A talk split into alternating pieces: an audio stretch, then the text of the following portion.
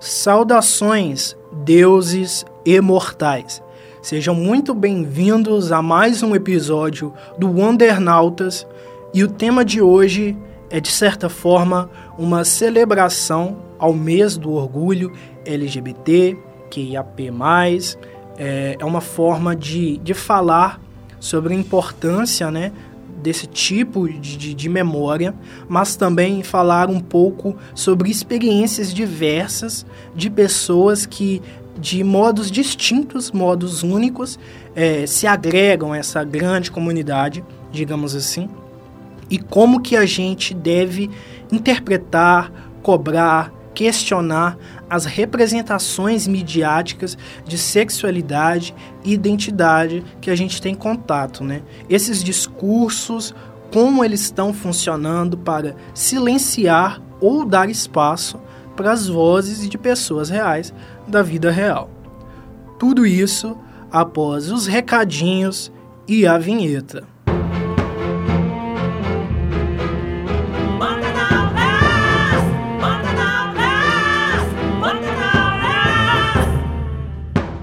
Antes do nosso episódio propriamente dito, eu venho te sugerir para me seguir no meu Instagram, arroba maiconsenju, ou no meu Twitter, arroba epifânio, No meu Instagram eu vou continuar postando um pouco da minha vida pessoal, dos meus outros projetos e trabalhos e aspirações, e aí você acaba conhecendo algumas das minhas outras ideias também. É importante que você, se possível, me escute na Aurelo, a partir de 70% do episódio ouvido por um streaming, você vai estar me remunerando sem pagar nada, porque o aplicativo é gratuito, a plataforma é gratuita e você vai estar ajudando imensamente ao meu trabalho. Aurelo já está disponível para isso, basta você ir conhecer um pouco a plataforma. Existe um espaço para a comunidade que eu vou estar desenvolvendo cada vez mais para uma interação melhor com o público, ouvir sugestões de pautas e tornar o programa mais próximo de vocês, ouvintes. Qualquer novidade que seja necessária, vocês poderão escutar aqui nesse espaço do programa, poderão conhecer também na minha página pessoal do Instagram ou na página do programa que estará vinculada diretamente ao meu perfil pessoal. E agora vamos para o episódio propriamente dito. Esse episódio está sendo baseado, boa parte dele, em uma publicação, um artigo de opinião que eu fiz há alguns dias. É, ele vai estar linkado na descrição desse episódio, independente de qual plataforma você esteja utilizando para escutá-lo. Portanto, eu recomendo que você leia. É um texto relativamente breve e lá no finalzinho eu coloco indicações de leituras complementares, leituras que, é, de certa forma, também foram base para alguns dos meus argumentos.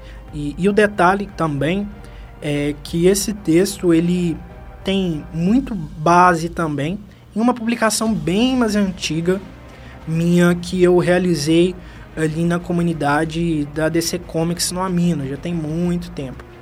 Então eu tinha, embora eu acredito que eu já escrevesse bem na época, eu tinha uma outra linguagem e eu tinha uma perspectiva menos jornalística. Acho que hoje em dia é, eu tenho um outro viés, eu tenho uma outra forma de escrever, acho que mais apurada, mais completa.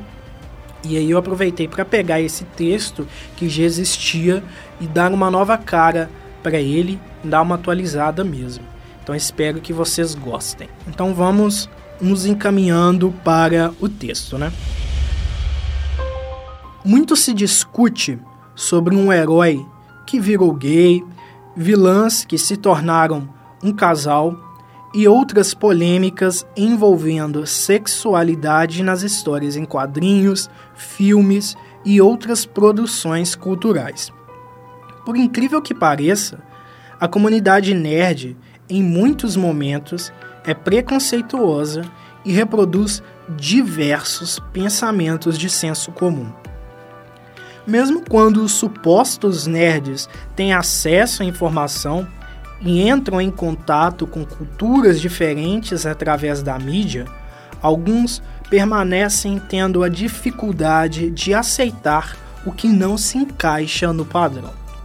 Eu já começo abrindo um, abrindo um parêntese aqui, porque quando eu digo é, que as pessoas, esses nerds, né, esses supostos nerds, têm acesso à informação e entram em contato com culturas diferentes, é porque não é de hoje que muitas pessoas consomem mangás, animes, produções ali, né, orientais e também consomem séries, filmes norte-americanos, às vezes produções europeias também, coisas como por exemplo a série Elite é, da Netflix.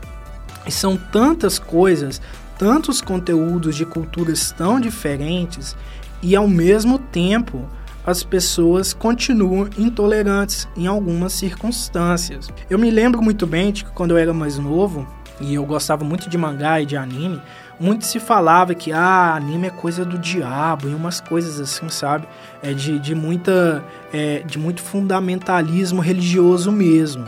E eu acho que isso foi se perdendo com o tempo, né? Acho que hoje em dia as pessoas não demonizam tanto produções de animes e mangás quanto se demonizava antes. É, mas ao mesmo tempo, essas pessoas que consomem esses materiais, elas acabam às vezes reproduzindo é, preconceitos que aqueles mesmos produtos é, geram, sabe? É, não geram, né? Reproduzem também. Porque quem faz filmes, mangás, séries são pessoas. E pessoas têm qualidades e defeitos. Pessoas têm visões de mundo. E essas visões de mundo, às vezes, são carregadas de preconceito. E as pessoas, às vezes, elas não têm um olhar crítico, uma leitura crítica sobre aquilo que elas gostam. Mas é, é pior do que isso também. Às vezes, as pessoas não só não têm uma leitura crítica, como elas vão contra as coisas positivas que aquele produto traz. Eu já vi, por exemplo, por mais, por mais impressionante e absurdo que isso seja, gente que é, diz gostar ou que disse gostar de X-Men na internet, nas redes sociais, e não entender que X-Men fala sobre respeito e, e, e diversidade, sabe? É, que fala diretamente com grupos minoritários. Os X-Men, os mutantes na Marvel, é, são um grupo minoritário, são um grupo é, perseguido pelas, entre aspas, muitas aspas, pessoas comuns. Então me deixa meio assustado às vezes como alguém pode ser fã de uma história, de um personagem, de, de um grupo, de um, de um produto que fala sobre respeito, diversidade, é, é, e, e amor ao próximo, e ao mesmo tempo essa pessoa reproduz preconceito contra outros grupos, muitas das vezes da vida real. Não faz sentido para mim, sabe? Mas é, ao mesmo tempo faz, porque o fato é que essas pessoas podem se dizer nerds, intelectuais e, e sabe, a coisa toda, mas não necessariamente a pessoa de fato está é, produzindo algo relevante quanto ao produto que ela consome. O que, que eu quero dizer com isso? Às vezes as pessoas consomem os produtos ali, é, mas não estão absorvendo a essência da coisa, sabe? E aí é muito complicado, né? Porque é, muitos produtos, a essência de fato é um, um, um discurso social, uma pauta social, um, uma mensagem de diversidade ou de representatividade, uma crítica política.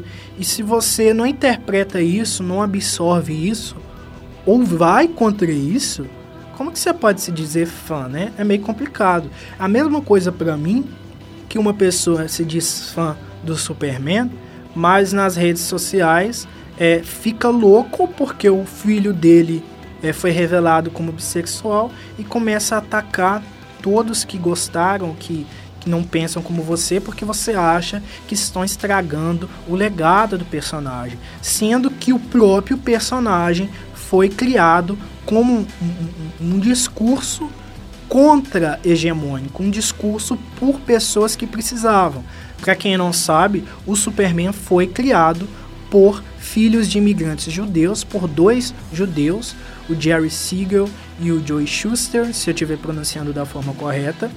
E, e, ou seja, o personagem surgiu como uma forma de é, criticar o nazismo, não exatamente criticar o nazismo, mas de representar é, pessoas que precisavam é, abandonar a, a, sua cultura é, de origem e se reintegrar a uma nova sociedade, que basicamente esse é o Superman. E assim também foram os imigrantes judeus.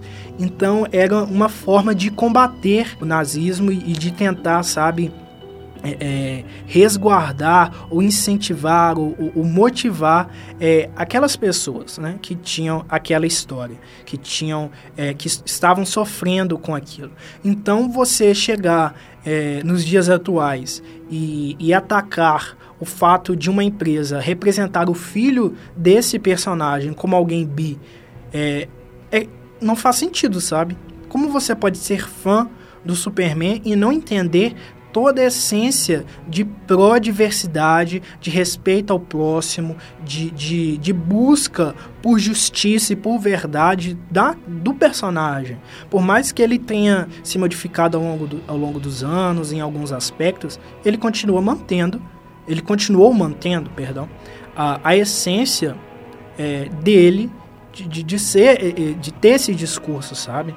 Embora na prática a gente possa fazer alguns questionamentos a como que isso de fato foi feito nas páginas dos quadrinhos, etc. Mas é, a ideia se manteve. Então não faz sentido você questionar um personagem que surgiu é, de alguma forma para representar algum grupo perseguido, aí você critica porque nos dias de hoje ele está representando outro grupo perseguido. Não faz sentido. Mas enfim, seguindo o texto. Quando se fala em minorias sociais, alguns acreditam que esse termo está ligado à quantidade. Por exemplo, ser a menor parte de uma população. Segundo publicação de 2017 de Luiz Enricone para o site Politize, o sociólogo Mendes Chaves define esse conceito como, abre aspas, um grupo de pessoas que, de algum modo e em algum setor das relações sociais, se encontra numa situação de dependência ou desvantagem em relação a um outro grupo maioritário, ambos integrando uma sociedade mais ampla. As minorias recebem quase sempre um tratamento discriminatório por parte da maioria. Fecha aspas. Mais adiante, o texto elenca algumas das características em comum dos grupos minoritários: vulnerabilidade, identidade e informação, luta contra privilégios de grupos dominantes e estratégias discursivas. Embora este artigo de opinião tenha como foco a comunidade LGBTQIAP+, falar sobre o conceito de minorias é importante para que as pessoas compreendam que não se tratam de simples números.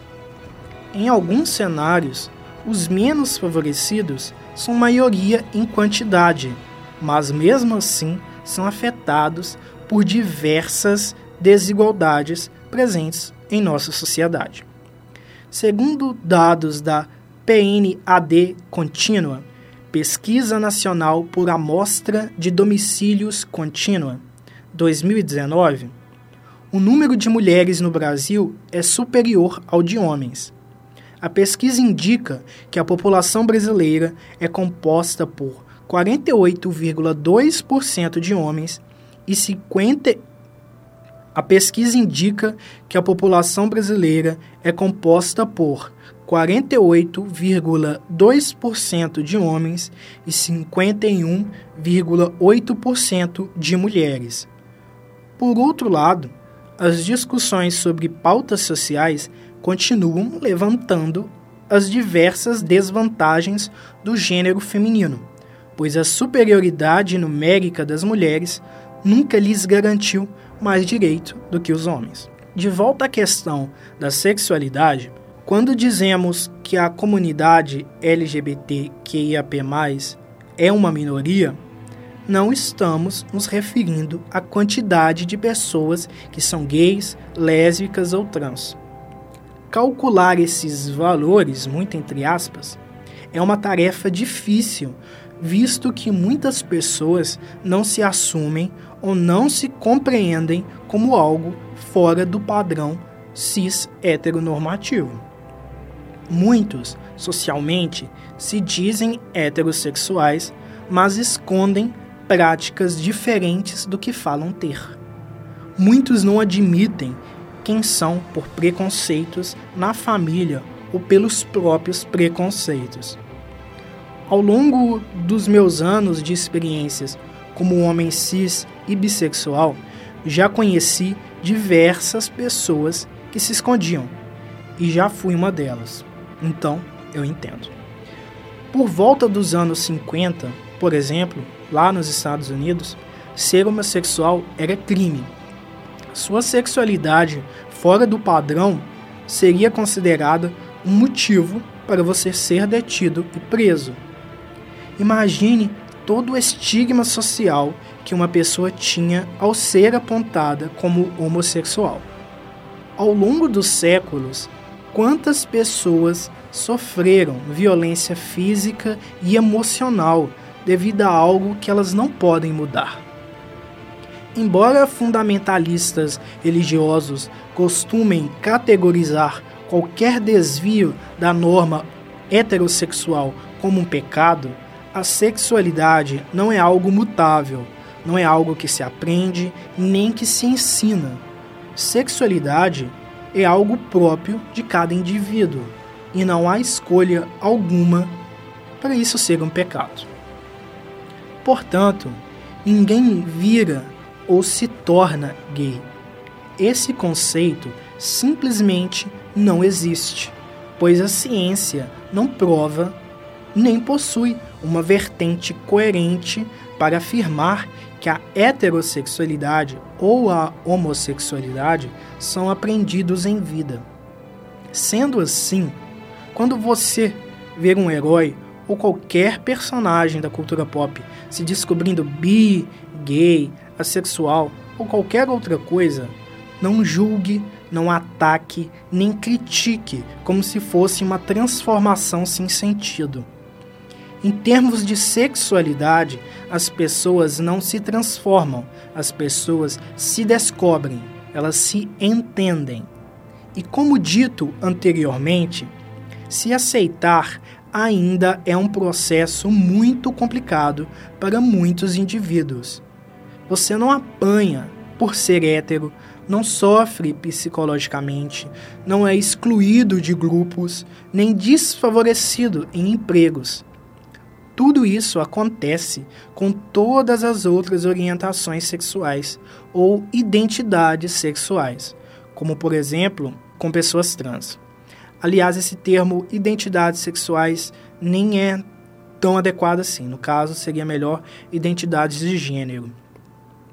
Em parte, a dificuldade dos indivíduos de aceitarem a si e aos outros como diferentes vem da má representação das possibilidades de identidades e orientações na mídia. Na cultura pop, existe apenas uma pequena parcela de representatividade para esses grupos. Você aí não vê, por exemplo, com tanta frequência, aliás, provavelmente nunca viu, filmes de super-heróis estrelados por personagens claramente LGBTQIAP+. Se se vê poucos títulos de quadrinhos solo de personagens abertamente fora da norma heterossexual e que defendem essa causa. E quando uma empresa como a DC Comics decide apresentar um adolescente ou jovem adulto descobrindo sua sexualidade não heteronormativa, polêmicas extremamente desnecessárias são geradas, como foi no caso do Superman John Kent, brevemente mencionado um pouco antes, e do Robin Tim Drake. Por que tudo isso ocorre? Eu te pergunto. Discutimos acima que os heterossexuais, na prática, não necessariamente são mais numerosos. Então, por que na cultura pop a grande maioria dos personagens são abertamente heterossexuais? A resposta é simples: preconceito. E abro parênteses aqui também, para algo que eu, que, eu, que eu não adicionei ao texto, mas que eu acho que também faz sentido, é também a falta de acesso aos espaços de produção das pessoas que não são heterossexuais. Às vezes, e muitas das vezes, essas pessoas estão nos meios de produção e estão tendo acesso aos espaços de poder, mas elas não é, se revelam como tal, elas se escondem. E muitas das vezes por isso elas se veem condicionadas a reproduzir hábitos e comportamentos e pensamentos excludentes, coisas que às vezes as ferem também, mas por uma questão de sobrevivência, é a escolha que a pessoa faz. É, eu estava assistindo um trecho de uma live que já estava gravada, né, há alguns dias, sobre uma questão, né, a, a, pessoa que entrevista, ela ela está entrevistando um, um, cara que, se eu não me engano, é gay, é, e ele faz muita produção de conteúdo para internet, mas a maior parte das coisas que ele produz é sobre signos e esse tipo de coisa. E aí ele, é, pelo que eu me lembro, ele tem formação como ator, eu não vou lembrar o nome dele agora, é, mas ele tem formação como ator, e, e ele estava contando que ali no período de 2012, por aí, é, quando ele começou a buscar é, trabalhos e tal, as pessoas falavam para ele: você tem que ser mais masculino, porque você tem que reproduzir um pouco mais é, é, a, a coisa de homem. Porque basicamente os diretores eram homofóbicos e eles não queriam é, contratar pessoas que, entre aspas, dessem pinta. E isso é tipo aqui, tipo assim, 10 anos atrás. Não está muito distante por mais que algumas coisas tenham mudado, e o próprio entrevistado é, nesse, nesse material, ele comentou que hoje deve ser um pouco mais diferente, né? Porque tem muitas pessoas é, LGBT, QIAP+, dentro das histórias e, e, e, fora delas também, né? No sentido de quem, de pessoas reais, de quem está in, é, interpretando e produzindo e etc., é, mas acredito que as pessoas que tinham esses pensamentos há 10 anos elas não mudaram tanto assim. Porque se a sua sexualidade, ou aliás, nem necessariamente isso, mas os seus trejeitos que indicam ou supostamente indicariam uma sexualidade diferente do padrão é motivo para te tirar um emprego, então você imagina, né? O tipo de coisa que as pessoas passam para se enquadrar é, nesses meio, sabe? E isso é só um exemplo, é só um exemplo. Tem esse, tem esse caso do, dos atores, das atrizes, né? Desse mundo da interpretação, das artes cênicas, mas existem outras áreas também de mercado de trabalho que muito provavelmente até hoje reproduzem em peso esse tipo de, de noção. Então, é, você não perde um emprego por ser hétero, mas talvez você perca um emprego porque você é gay ou porque você é trans. Então é uma realidade muito diferente, sabe? Quando a gente diz que você não perde um emprego por ser hétero, não quer dizer, e pelo amor de Deus, é muito fácil de interpretar e entender isso. Não quer dizer que as pessoas heterossexuais não vão perder emprego, não é isso. Ninguém está dizendo que você é, é, é tão privilegiado que nada de ruim lhe acontece. Quer dizer que você não vai ser prejudicado especificamente pela sua sexualidade. Aquela característica muito específica não vai ser um fator para te prejudicar.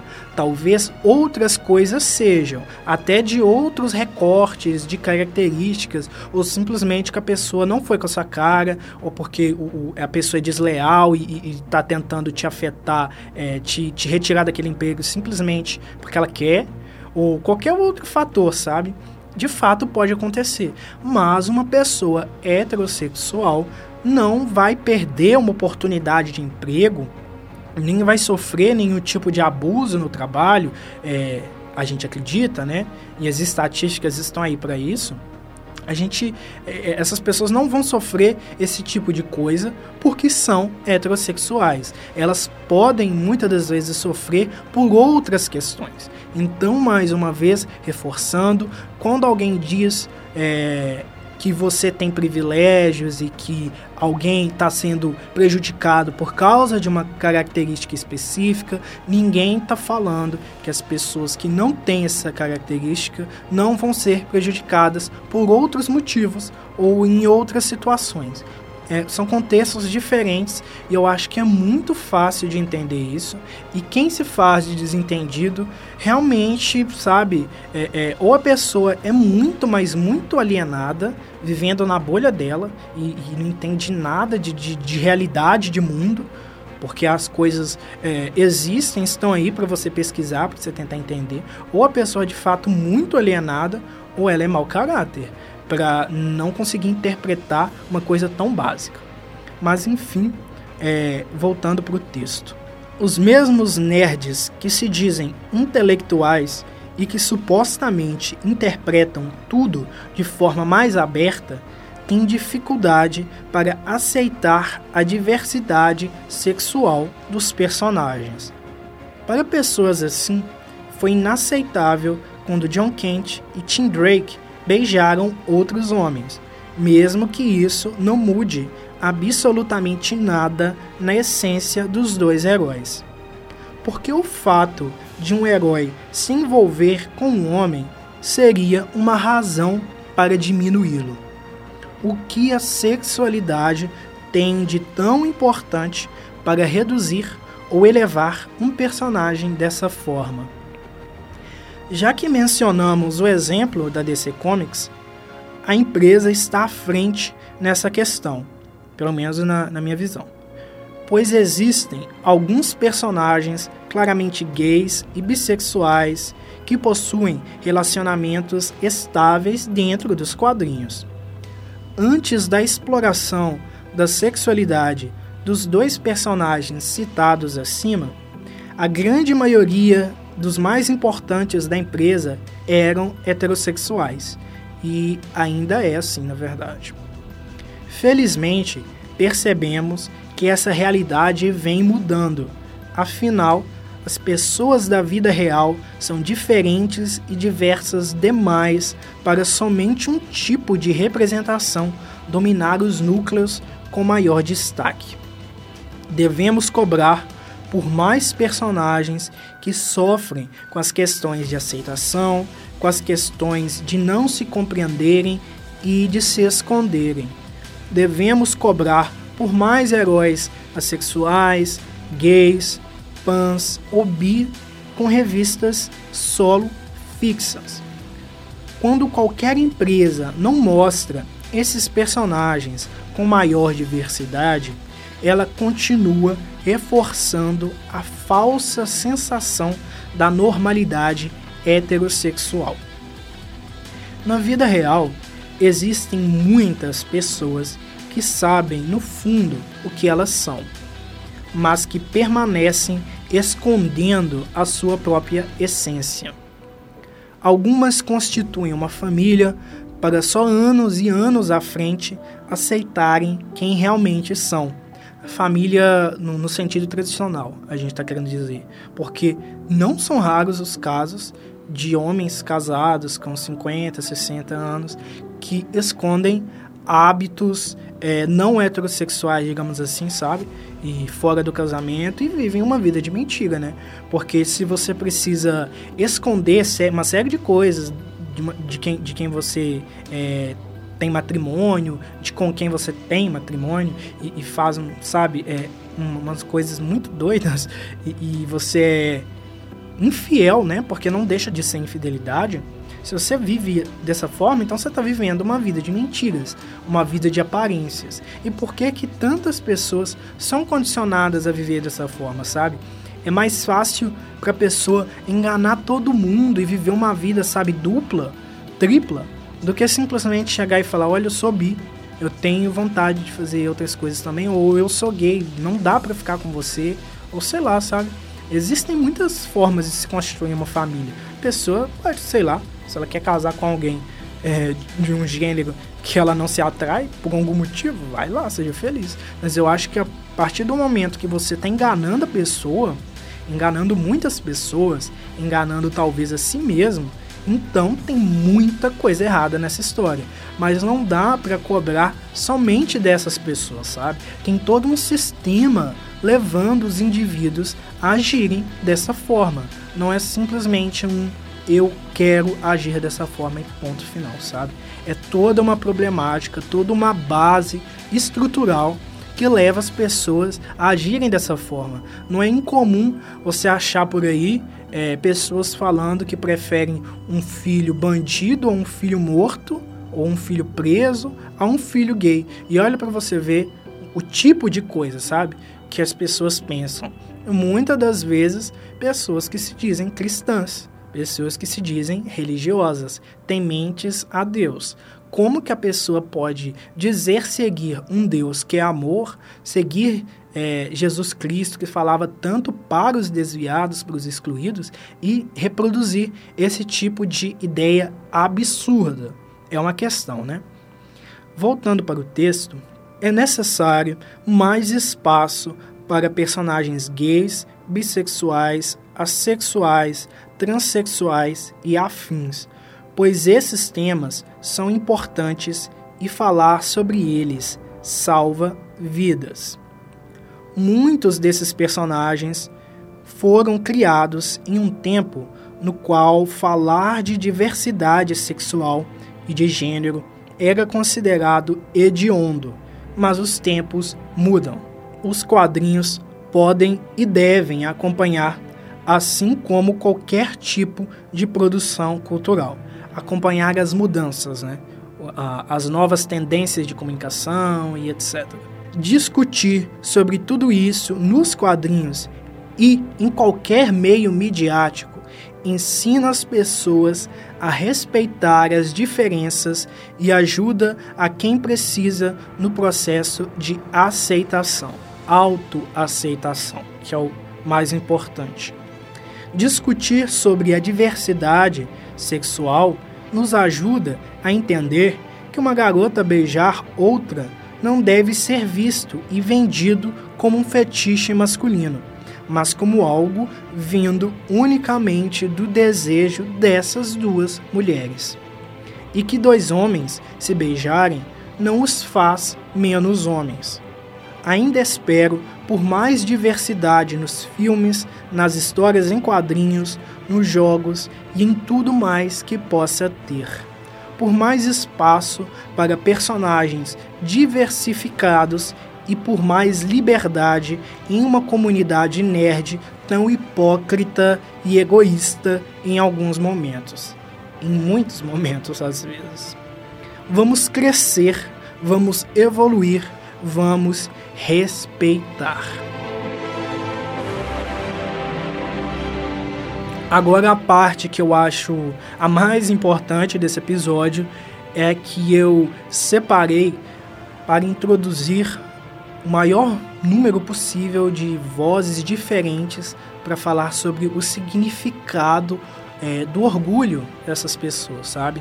E eu acredito que mesmo assim, por mais que eu tenha tentado diversificar, eu não abarquei todas as possibilidades. Então acho que é interessante também para quem não faz parte de nenhum núcleo, digamos assim, da sigla LGBTQIAP+, e uma pessoa heterossexual e cis, etc. É interessante para que ela possa entender como são diversas as experiências e as vivências e as possibilidades, as pessoas são muito diferentes. A humanidade é muito diferente. Não dá para você definir o ser humano em poucas palavras, sabe? Não dá. E essas experiências elas são muito diferentes e elas precisam ser valorizadas. São pessoas com suas vidas, com suas histórias, e eu busco dar espaço aqui para elas, mas eu busco também promover reflexões para que as pessoas se entendam e para que as pessoas entendam o outro. E as produções midiáticas, filmes, séries, quadrinhos, etc., é, são uma consequência dos pensamentos e dos discursos que já existem na sociedade. Uma pessoa, mais uma vez falando, quando ela produz algo, sabe, para mídia, quando ela faz qualquer coisa, de forma natural, ela tá colocando ali, ela tá implicando um pouco sobre as suas vivências e sobre a sua visão de mundo. E se essa visão de mundo exclui determinadas pessoas e ofende determinadas pessoas, ela vai repassar um pouco disso para o produto dela. E esse produto vai afetar as pessoas reais, vai induzir pessoas a ter pensamentos, sabe? Muito dos papéis de gênero, o que é ser homem e o que é ser mulher, muito está sendo reproduzido pela mídia já faz muito tempo. E quando eu falo mídia, eu não falo somente entretenimento, mas também informação. O próprio jornalismo tem influência é, nos papéis de gênero da mulher ao longo dos anos na sociedade brasileira, sabe?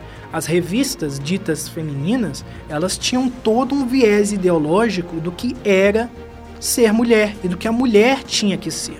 Então, da mesma forma, esses papéis, esses produtos, essas idealizações são construídas a respeito da sexualidade e da identidade das pessoas.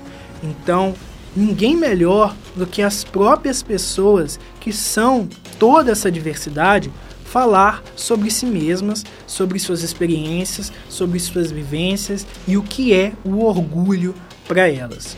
Espero que vocês gostem das contribuições a seguir. A primeira participação, o episódio de hoje, é do Alexandre, de 35 anos, de Contagem, Minas Gerais. Olá, sou gay e o dia do orgulho para mim é poder mostrar que existem outras maneiras de amar e viver. A próxima participação é do Denis, de 21 anos, de Pernambuco, Olinda. Então, boa noite a todo mundo que está escutando. As letras da sigla que me representam é G, de gay, né? Sou um homem cis gay. E a de ace, assexual.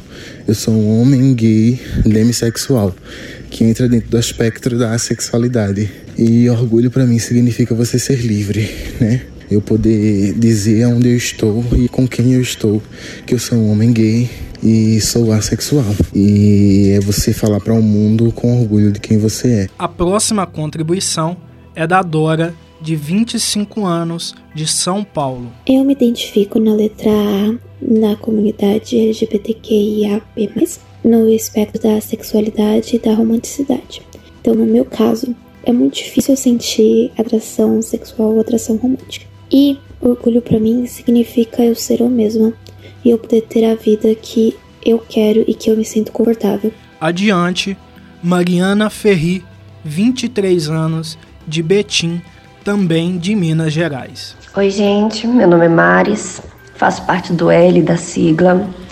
Orgulho para mim é muito mais que existir, é coexistir. É saber que além de não estar sozinho, eu tenho apoio e eu tenho uma comunidade. Então, orgulho nesse mês e todos os outros meses da minha vida, porque eu vivo isso todo dia, é saber e entender que eu não preciso esconder quem eu sou e eu posso viver minha vida normalmente. Muito mais do que me definir como uma sigla, muito mais do que me definir como parte de uma comunidade, é saber que eu posso ser quem eu quero ser. O próximo é o Ricardo Targino Pereira, de 29 anos, de João Pessoa, na Paraíba. Quando me questionam qual letra da sigla LGBTQIAPA+, eu represento, essa letra seria o G, no caso gay. É... Desde novo já tenho consciência da minha sexualidade.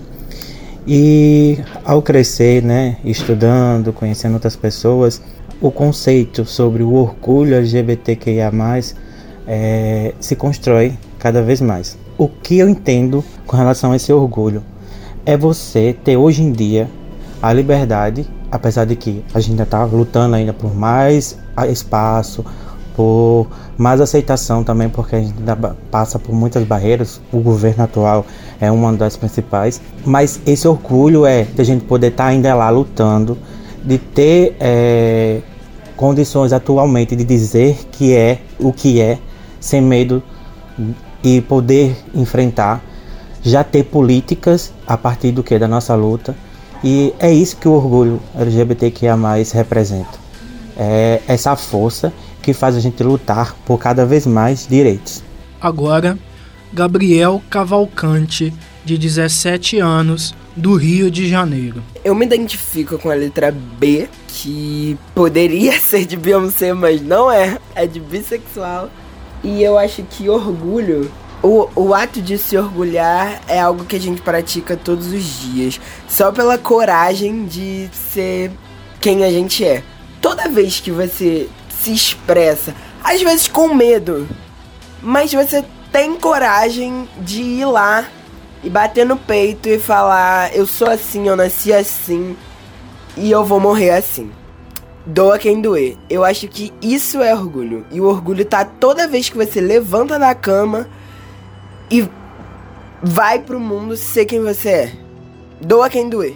Por último, para encerrar as participações de hoje, eu trago um relato que foi difícil de obter, não por razões específicas com a pessoa, mas porque durante todo esse tempo produzindo conteúdo sempre foi sempre foi muito difícil é, obter é, relatos de pessoas trans que se sentissem é, confortáveis é, em, em discutir, em debater até mesmo assuntos que não são relacionados ao fato de ser trans, à questão de identidade de gênero e etc.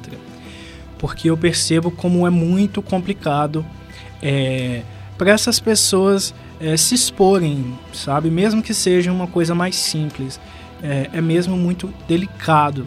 E, e por isso, ao mesmo tempo, é, embora eu não julgue, de forma alguma ninguém deveria julgar, né? A escolha de uma pessoa em não se expor, em, em, por mais que um projeto se venda como diverso, etc., é direito de cada um não se expor. Mas eu, por outro lado, eu acho muito corajoso também quem, quem decide é, participar desse tipo de coisa e trazer um pouco da sua vida, das suas experiências para as outras pessoas. Porque quem não se, quem não se expõe, quem escolhe não se revelar, digamos assim, é, é, para esses conteúdos, é, é, porque a pessoa já tem tantas batalhas, né, tem tantas, é, tantas questões para lidar que é, é de fato complicado chegar para um momento assim e, e, falar sobre assuntos diversos ou, ou expor a sua voz mesmo dessa maneira, como um podcast faz com, com todo mundo que participa. E é um relato muito forte, é, em, embora cada relato até aqui tenha todo o seu valor, toda a sua importância, todo o seu significado. Eu agradeço a contribuição de cada um que participou do podcast de alguma forma, mas o, o relato dela, especialmente da pessoa que, que vai vir adiante, me tocou de uma forma ainda mais profunda, porque eu acho que é, é complicado, quando até quando a gente tenta se colocar no lugar dessas pessoas. É, dessas pessoas que têm tantas batalhas, tantas questões, por características que, sabe, que não deveriam estar sendo questionadas. É, mas ao mesmo tempo é uma luta tão difícil porque não é simplesmente é, se aceitar ou se entender. Tem todo um, um, um sistema que está tentando silenciar essas pessoas em um sistema que violenta e que machuca essas pessoas, né? Então, é de fato muito gratificante conseguir trazer uma voz que entenda e que viva essas experiências e não somente falar sobre elas, né? Eu acho que É um relato de fato muito forte e eu espero que você, ouvinte, consiga compreender um, uma pequena parte é, da batalha de pessoas trans, da batalha de uma pessoa que teve de enfrentar desde muito cedo muitas questões, né? Muitas dificuldades por causa de um sistema que tenta silenciá-las. Oi, meu nome é Samara Rodrigues, tenho 28 anos, moro em Londres, na Inglaterra. E a palavra que eu me identifico é a palavra do meu gênero, que é a letra T. Eu sou uma mulher trans. E para mim ser trans é me redescobrir, né? Porque eu nasci menino e me descobri uma mulher trans um bom tempo depois, não muito tempo, mas pouco tempo assim de vivência, né, que eu me identifiquei como pessoa. Eu fui é, é, vendo que eu não me encaixava e que não era eu, né, que estava ali naquela fisionomia masculina. Quando eu me olhava no espelho, eu já me sentia mal, entendeu? E eu fui trabalhando isso e, tipo, aos 13 anos de idade, eu me assumi gay, né? Mas já comecei minha transição logo aí, entendeu? Me assumi para minha família, foi super de boa. Minha mãe falou que já sabia. Então, para mim, não foi tão complicado assim, pelo menos na parte da minha mãe. E eu já comecei minha transição aí e aos 16 anos eu transicionei é, totalmente, né? Que comecei a me vestir de mulher, já tinha um cabelo grande e aí já começou, né? Mas aí já, hoje em dia eu já estou numa fase que já me completei totalmente, fisicamente, emocionalmente, tudo. E sou muito feliz, né? Porque não foi fácil, entendeu? Não é fácil, na verdade.